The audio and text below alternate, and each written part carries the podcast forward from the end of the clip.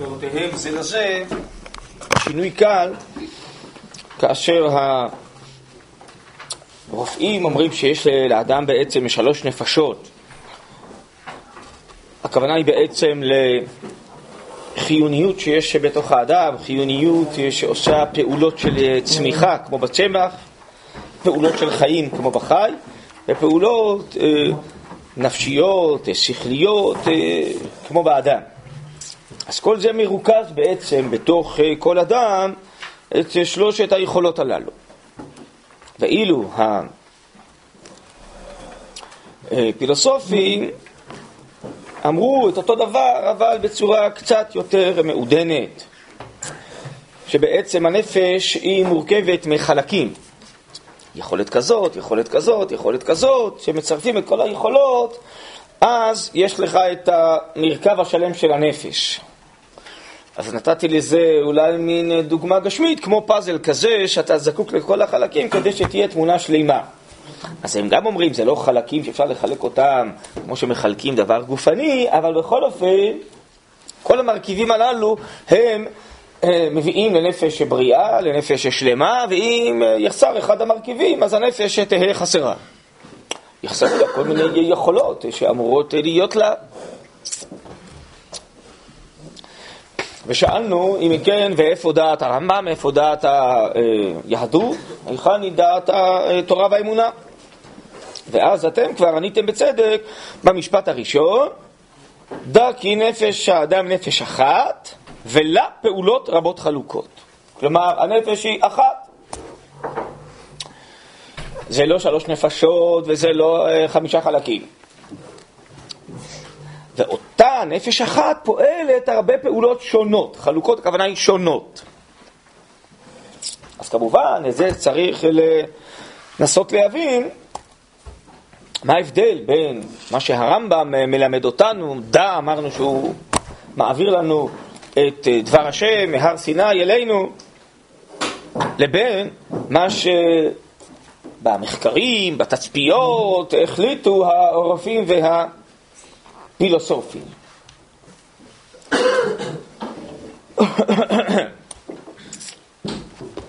ברוך אתה אדוני אלוהים מלך העולם, שכון בדברו.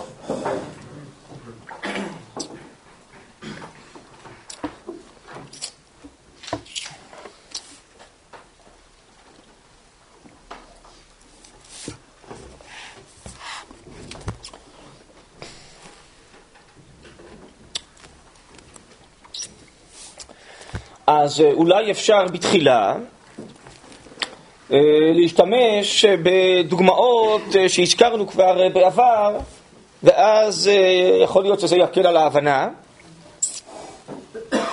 בהמשך נראה שגם הרמב"ם בעצמו מנסה לתת דוגמאות ולהסביר את זה, כי באמת זה דבר שהוא לא כל כך פשוט להבנה.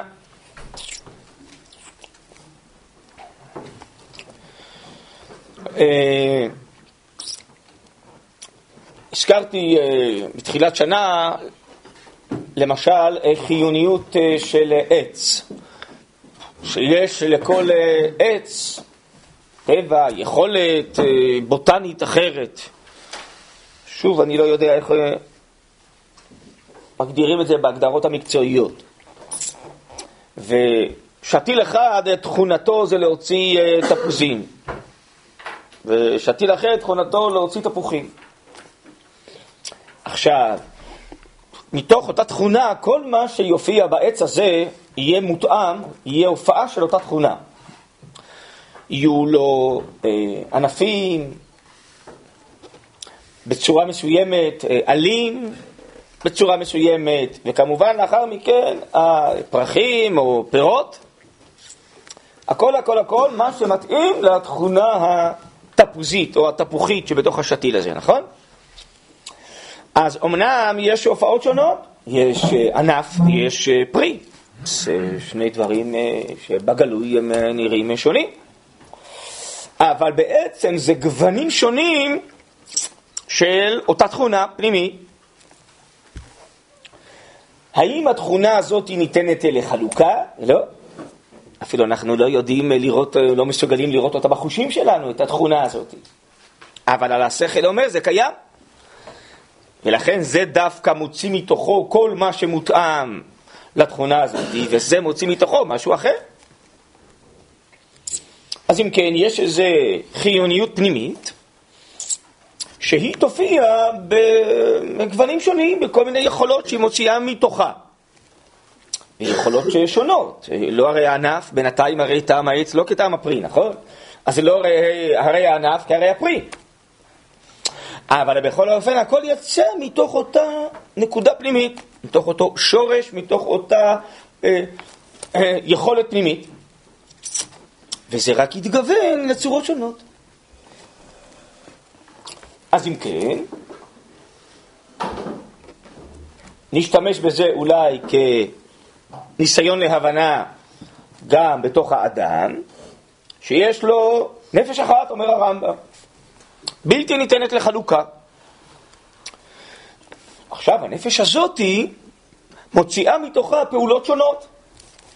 למשל, פעולה אחת זה יכולת המחשבה של האדם.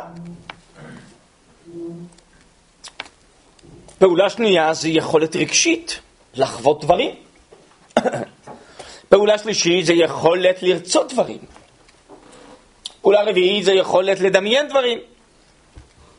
פעולה חמישית זה היכולת של הנפש של האדם להחיות ולהפעיל את כל מערכות הגוף הפיזיות, ויש באדם חיוניות, ההבדל בין אדם חי, לצערנו, למי שאיננו חי.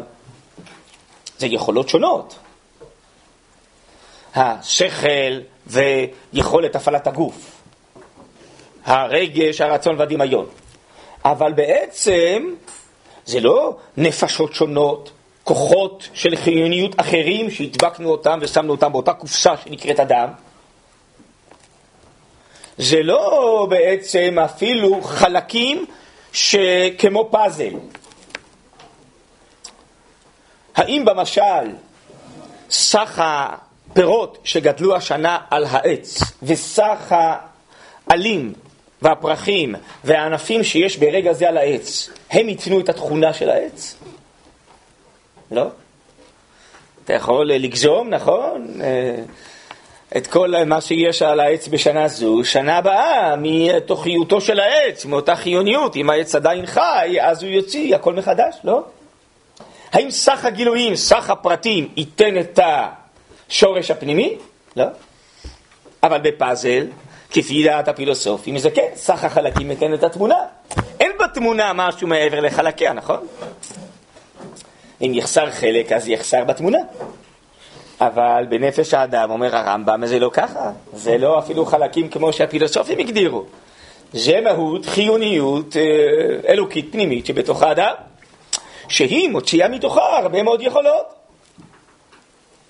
וגם כל אחת בחמשת היכולות שהזכרתי, הרי זה אין סוף שפע של מחשבות, ומחשבות חדשות שמתחדשות ומתיילדות כל הזמן. והרגשות ורצונות והכל בשפע אדיר, שבעצם מתברך ויוצא ממקורו הפנימי שם בשפע אלוקי אינסופי. אז כל מה שיש באדם זה רק גילויים, גילויים, זה כמו איזה ענפים שיצאו מתוך אותה תכונה פנימית. אבל האם תצרף את כל מה שאתה מכיר בתוך האדם? לא נעים ככה לפרט את האדם, אבל תיקח את כל המחשבות שלו וכל ההרגשות שלו וכל הרצונות שלו. ואפילו לא נעים להגיד, תיקח את כל אברי הגוף שלו וכל המולקולות והתאים שלו וכל מה שאתה מכיר בתוך האדם. תקבל את האדם? לא התחלת בכלל להכיר ולדעת מה זה אדם. כי האדם זו אותה חיוניות אלוקית שיש בתוכו.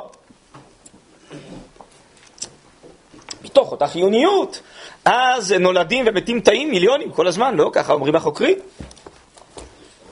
כן, וכל התהליכים שבתוך האדם, וכדוריות, אדומות ולבנות וזה, והכל חי, תוסס, משתנה, מתחלף כל הזמן. אבל הכל יוצא מאותה חיוניות פנימית של האדם, נפש אדם האחת שבלתי ניתנת לחלוקה. האם אנחנו יודעים להסביר בשכל מה זה אחד מבחינה זאת? לא. אנחנו יודעים רק להגיד על דרך השלילה, זה לא נתון לחלוקה, זה לא ריבוי של פרטים, זה לא סך פרטים שיוצרים את המציאות עצמה. מה זה אנחנו לא יודעים? זה נעלם מעינינו. כמו שאנחנו לא יודעים להגיד מה זה נפש של אדם, מה זה נשמה, מה זה גילוי חיוניות אלוקית. אנחנו יודעים רק להסביר את דרך שלילה, מה זה לא. כן? ולכן אותן הגדרות, אומר הרמב"ם, של הרופאים או של הפילוסופים, זה משתבר כמו גלים על ה... מתנפץ כמו גלים על הסלע.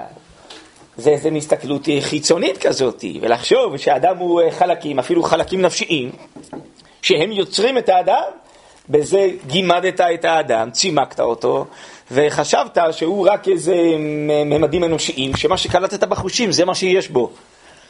אז אתה ראית יכולות נפשיות, כאלו אמרת זה שח האדם. בהגדרה כזאת או בהגדרה אחרת. זה לא נכון, זה לא שח האדם, זה דבר שיצא מתוך האדם. זה בסדר, זה גילויים של האדם, אבל מי זה האדם? זה מה שהוא נסתר אפילו מעיני האדם עצמו. אדם יכול לומר, אני יודע מהו סוד החיוניות הפנימית שלי, זה משהו אלוקי אינסופי. הרואה שישים ריבו מישראל אוכלוסה אומר ברוך חכם הרזים. כל אחד יש לו רז, סוד אלוקי, שונה מחברו. אז החיים הפנימיים שבנו באמת זה סוד נעלם. אנחנו מתהלכים מתוך הסודות הללו.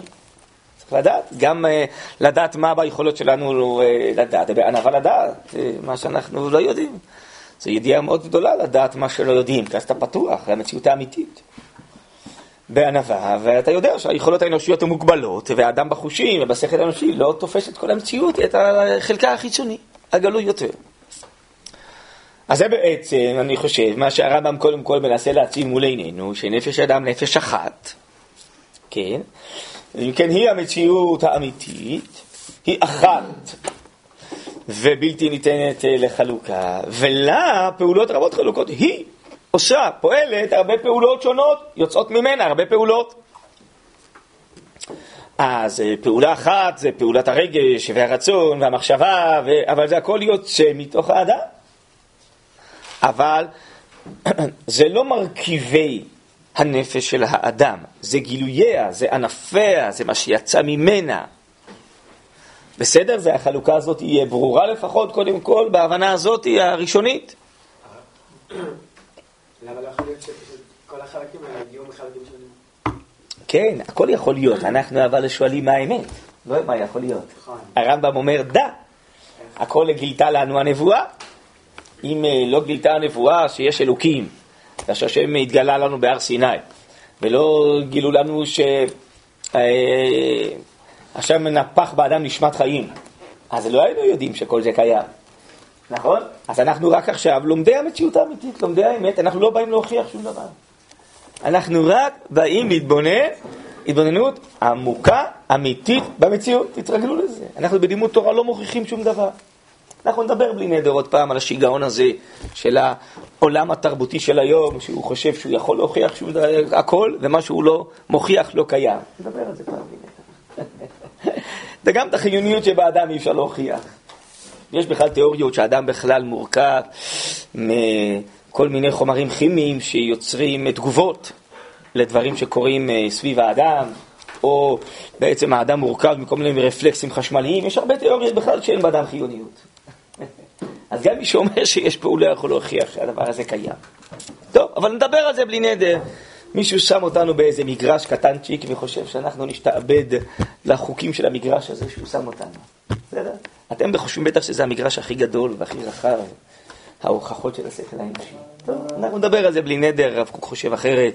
באיזה פסקה הוא כותב, השכל האנושי הוא תלמיד קטן של הנבואה. זה משמש קטן של הנבואה. הנבואה זה שכל גדול. השכל היום שמגדירים הוא שכל מאוד קטן. כמובן הוא הכי גדול, הוא הכי חשוב מבחינת היכולות של האדם, לעומת רגש, רצון ודמיון, אבל הוא תלמיד קטן של הנבואה. טוב, אז נדבר על זה בני דורות בהמשך. זהו, זהו. אבל הוא גם אה, בעצם רק יודע שהנבואה אמרה מה שהוא יודע, ועוד מזה, יותר מזה, שהשכל האנושי יכול לחשוב ולדבר רק על מה שהוא קלט בחושיו. על מה שהשכל לא קלט בחושים הוא לא יכול לדבר. ממילא מבחינתו, מה שלא נקלט בחושים לא קיים, אז הוא לא רוצה לדבר ולחשוב על זה. כן? אפשר לעשות אה, תרגיל פשוט, בואו, אה, דברו איתי על איזה נושא שאתם ואני לא מכירים. בואו נעשה ניסיון. בואו נדבר, נעשה איזה דו-שיח על נושא ששנינו לא מכירים. בואו תשאל עליו איזה שאלה.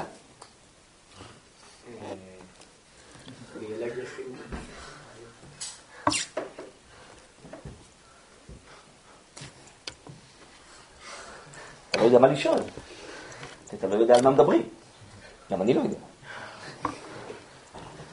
טוב, זו הראייה הכי פשוטה, ככה מסבירים, יש אה, בפילוסופיה האנושית דבר שנקרא תורת ההיגיון. זה כל הפילוסופים העולמיים, ככה מסבירים, זה לא המצאה שלי. שההיגיון האנושי, אבני ההיגיון זה החושים. אחרי שהחושים קלטו מציאות, אז השכל האנושי יכול לנסות לחקור את המציאות ולהסביר את חוקיה ואת שורשיה ואת תהליכיה. אבל בלי שקלטתי מציאות אין על מה לדבר.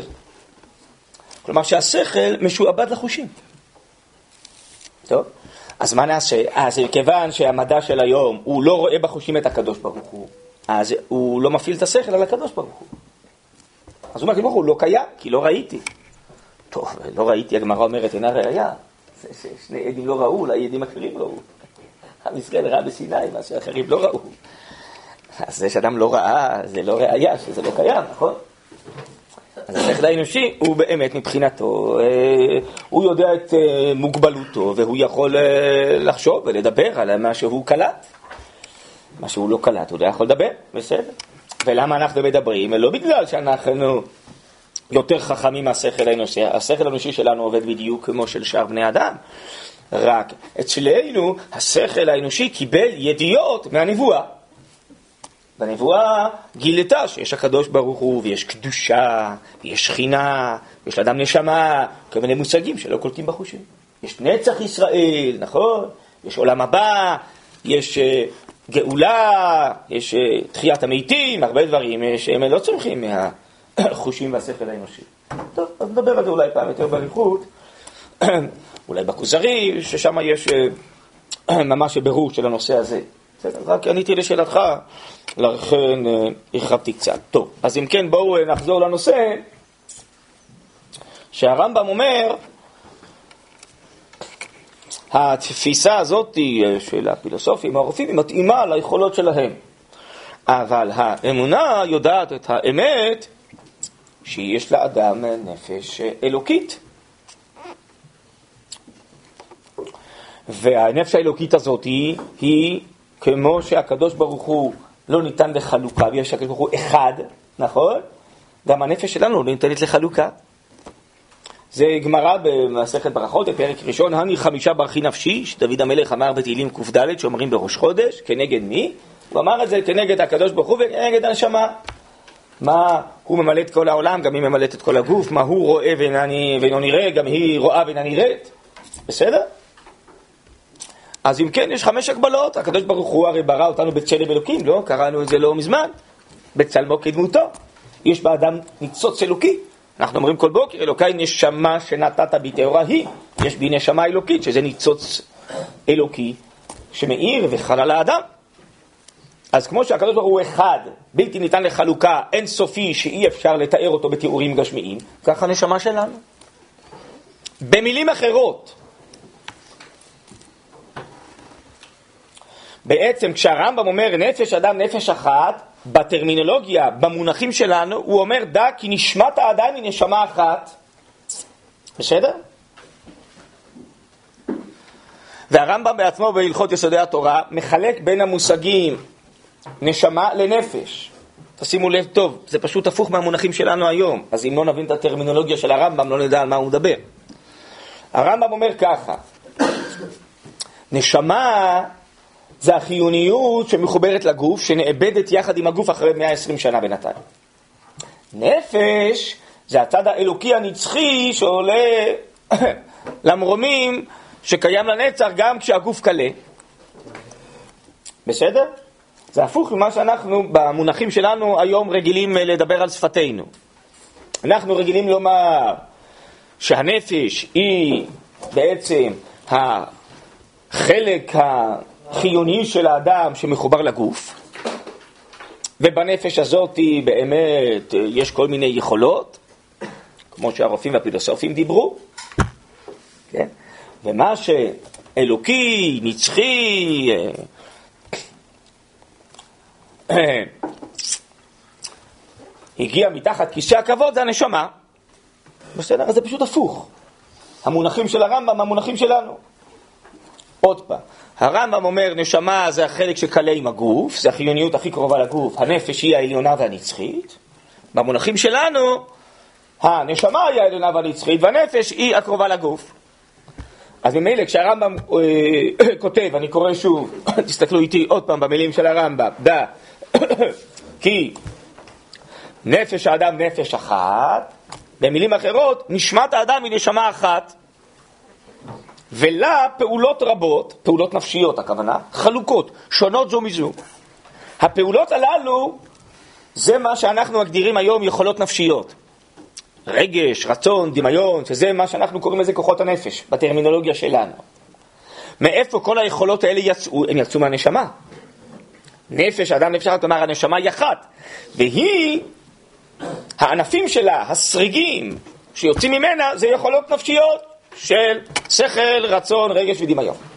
וחלק הזן המפעיל ומחיה את מערכות הגוף. אבל הם יצאו מתוך הנשמה הנצחית. וזה יכולות שונות. כי כשכבר ירדנו מתוך האחדות הזאת האלוקית שבאדם, ובאנו למגע כבר כלשהו עם הגוף, שם המגע הזה בין החיוניות האלוקית לגוף יוצרת יכולות שונות של רגש, רצון, דמיון, מחשבה ותזונת והחייאת הגוף. בסדר? אז אם כן, רק רגע, אני קורא שוב שהדברים יהיו ברורים. דע כי נפש אדם נפש אחת, ודאי נשמה אלוקית אחת, ומאותה נשמה יצאו כל מיני יכולות נפשיות שמפעילות את uh, גוף האדם. והאדם חווה, כן, הרגשות מסוימות, יש לו רצונות, יש לו דמיונות, יש לו מחשבות, ויש לו יכולות שמחיות ומפעילות את כל מערכות גופו. כן, בבקשה, כן. אם הכוחות האלה, כן. הנפש יוצאים מהנשמה, כן. כמו שאנחנו קוראים לזה היום, הם יוצאים באמת מהנשמה, אז למה אחרי 120 הם יוצאים ממשהו שהוא נוצרי, אז למה הם נעלמים אחרי שאדם מת? איזה יכולות יצאו, אתה מתכוון? מה שאמרנו, שרצון אה, ורגש, הבנתי, הבנתי, טוב. אז אתה יודע, יהודי הרי עונה בשאלה על שאלה, נכון? אז אני אשאל אותך שאלה אחרת. בוא, אולי אתה תסביר לי, הרי אחרי 120 שנה האדם נידון, נכון? ובודקים מצוות ועבירות שהוא עשה, שכר ועונש, נכון? בוא תסביר לי מי זה שנידון אחרי 120 שנה. אם אנחנו נדבר על הנשמה, הרי הנשמה היא אף פעם לא חוטאת, היא תמיד טהורה, נכון? היא הניצוץ האלוקי. אז היא ודאי לא נידונת, נכון? אם תדבר על הגוף, הגוף הוא רק כלי, זה חומרים הגוף שמפעילים אותו, נכון? טוב, אז אם כן, מי זה שנידון? אדם או נשמה וגוף, לא? מי נידון? או אני אשאל אותך שאלה אחרת, בוא תסביר לי, תפילה שאומרים כל בוקר. אלוקיי, נשמה שנתת בי, טהורה היא. מי המדבר בברכה הזאת?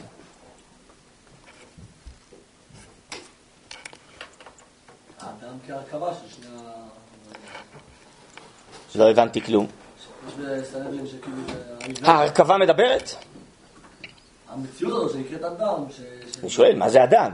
החיבור הזה של נשמה וגוף. מה זה חיבור? תסביר לי.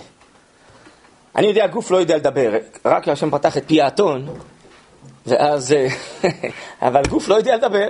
גוף זה חומרים, לא נעים להגיד, אבל זה בשר, זה דם, זה... גוף לא יודע לדבר. נכון? נשמה לא יכולה להגיד, נתת בי נשמה, נכון? אז מי מדבר? בסדר, זו אותה שאלה ששאלתי קודם, רק אה, מזווית אחרת להבין את לשון הברכה, נכון? טוב, את השאלה הזאת שואל הרמב"ן בשער הגמול. יש חיבור שלם של הרמב"ן נקרא שער הגמול. ושם הוא שואל את השאלה הזאת, מי נידון לעתיד לבוא? ואז הוא עונה שבאמת, כמו שניסית לומר, אולי בלשוננו היום זה נקרא האישיות של האדם. טוב, נקרא לזה בשם הזה, אף על פי שהשמות הם אה, לא חשובים, רק שנבין שיש פה מציאות שלישית. שיש את הנשמה האלוקית המוחלט אה, שבקרבנו. יש את הגוף שהוא כלי להכיל את הנשמה. אבל יש משהו שלישי, שזה האישיות של האדם, זה מה שאנחנו מגדירים פה אה, כוחות הנפש שמתחיים מתוך הנשמה, ושם יש לאדם גם את השכל והבחירה החופשית ולהחליט האם את כל כוחות הנפש האלה הוא פותח, מחבר, מדביק, מלשון דביקות, בנשמה העליונה, עד שכוחות הנפש האלה והנשמה הם חד, או שחלילה הוא מרחיק אותם, מפזר אותם, מרחיק אותם מתוך אותו שפע אלוקי. ממילא, התוצאה הממילאית, כי שכר ועונש זה דבר טבעי, שאם הוא חיבר את כל הכוחות הללו של אישיותו לנשמה העליונה, אז כמו שהנשמה הנצרית ממשיכה, גם כל הכוחות האלה ממשיכים איתה, כי הם דבר אחד. אם הוא הפריד אותה, הרחיק אותה מתוך אותו שפע נצחי אה, אלוקי, אז אם כן, הרפאים, הרשעים, חז"ל אומרים, עתידים להיות אפר תחת כפלות רגלי הצדיקים ועשותם רשעים, נכון? כלומר, את האישיות שלו, כל כוחות הנפש האלה, הוא בעצם כמו אה, כתף אותם מהעץ. חתך את הענפים, כתף את הפירות, הפריד אותם ממקור חיותם, ואז הם לא ממשיכים יחד עם הנשמה. אז אם כן, זה המושג שכר ועונש. האם האישיות של האדם תמשיך יחד כאורגניות אחת, כי באמת האדם זיכך את עצמו עד כדי שגילה את כל החיוניות הזאת ופתח את כל כוחות הנפש האלו שיזרימו דרכם את כל השפע האלוקי עד כדי שהשפע האלוקי והוא חד, או לא? ממילא, אותה אישיות היא זאת שנידונת, אותה אישיות היא זאת שמדברת בתפילה ואומרת, אלוקיי, נשמה שנתת בי.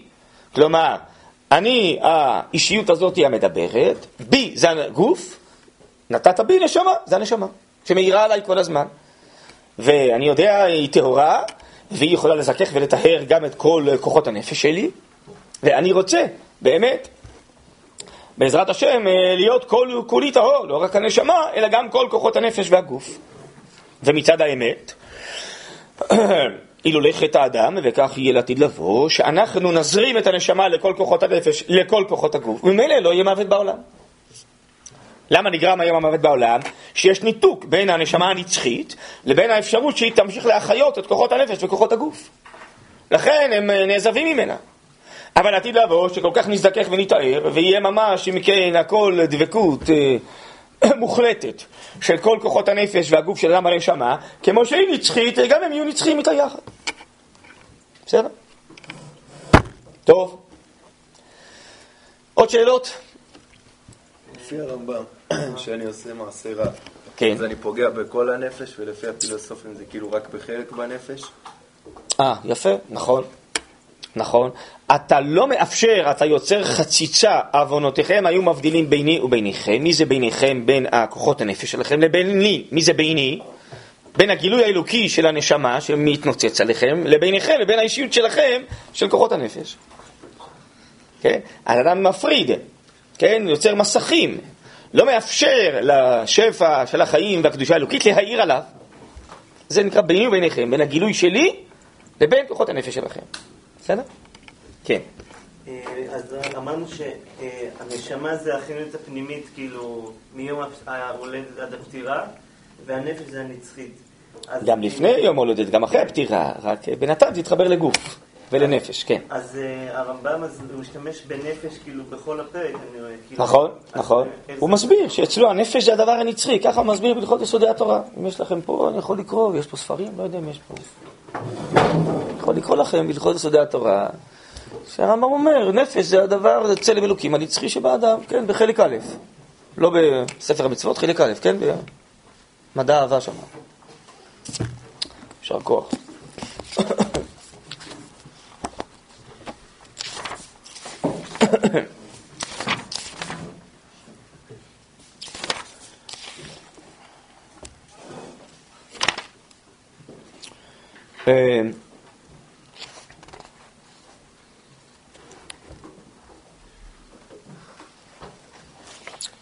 קודם הוא אמר בהלכה ח', פרק יסודי התורה, פרק ד', הלכה ח'.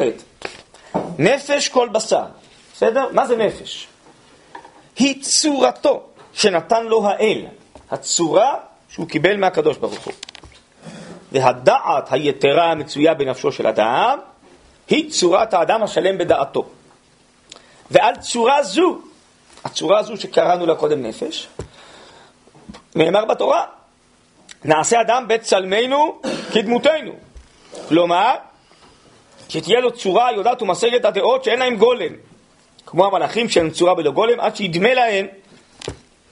כן? זה דמיון, אותה צורה, אותה נפש, היא מלאכית, כמו המלאכים. כמו שהמלאכים נצחים, גם היא נצחית. ואינו אומר על צורה זו הניכרת לעיניים, הכוונה היא צורת הגוף, שהיא הפה והחותם והלסתות אושר רושם הגוף, שזו תואר שמה. ואינה הנפש המצויה לכל בשר, לכל נפש חיה, שבה אוכל ושותה ומוליד ומרגיש ומערער, הנפש החיונית. לא? בעלי חיים אין להם את הנפש הזאת שאני מדבר עליה, שהיא בצלם אלוקים, שהיא מלאכית, אין להם כוח מלאכי כזה כמו לאדם. אלא הדעה שהיא צורת הנפש, ובצורת הנפש הקדום מדבר, בצלמנו כדמותנו. אומר הרמב"ם, שימו לב עכשיו להערה שלו בסוף הסעיף הזה. ופעמים רבות תיקרא זאת הצורה נפש ורוח. ולפני צריך להיזהר בשמותם, שלא יטעה אדם בהן, וכל שם ושם ילמד מניינו. כל אחד יכול לקרוא למציאות הזאת בשם אחר. אז רק שלא נתבלבל בשמות, אנחנו מדברים על המציאות הנצחית, האלוקית, הדומה למלאכים. זה הלכה ח'. עכשיו הלכה ט'. אין צורת הנפש הזאת מחוברת מן היסודות. זה לא חלקים, כמו שאמרו פה הפילוסופים או הרופאים, שכמה חלקיקים חיברו את הנפש הזאת. למה? כדי שתיפרד להם. כשהם יתפרקו היסודות, אז גם הנפש תתפרק. כמו עם הפאזל הזה, תפרק את החלקים, אין פאזל. עכשיו שימו לב לביטוי הבא, ואינה, הנפש הזאת שאני מדבר עליה, אינה מכוח הנשמה, עד שתהא צריכה לנשמה, כמו שהנשמה צריכה לגוף. אתם רואים מה זה אצל הרמב"ם נשמה? זה החלק המחובר לגוף. אולי מה שנקרא פה חלק הזן, החיוניות שבעצם מפעילה את הגוף.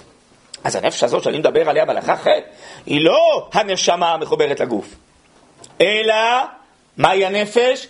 מאת השמי מן השמיים. נו, זה מה שאנחנו קוראים היום נשמה, לא? הרב, למה אין פורמסילי? לא יודע.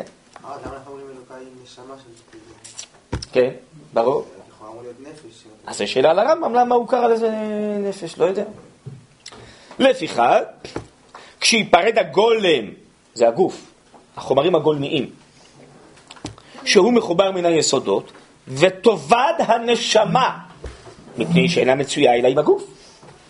הוא צריכה לגוף בכל מעשיה. לא תקרא את הצורה הזאת. מה זה הצורה הזאת? הנפש. לפי שאינה צריכה לנשמה במעשיה, הצורה היא עצמאית, לא צריכה לנשמה החיוניות שקשורה לגוף. רק ב-120 שנה של האדם, זה מפעיל ומחיה את זה, אבל היא יכולה להיות גם בלי הגוף, לפני ואחרי הגוף. אלא יודעת ומשגת הדעות הפרודות מן הגלמים, ויודעת בורא הכל, ועומדת לעולם ולעולמי עולמים.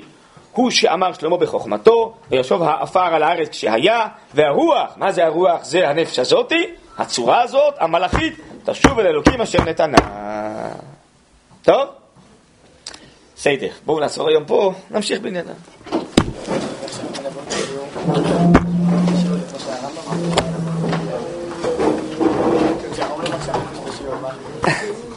שנקרא ברמב"ם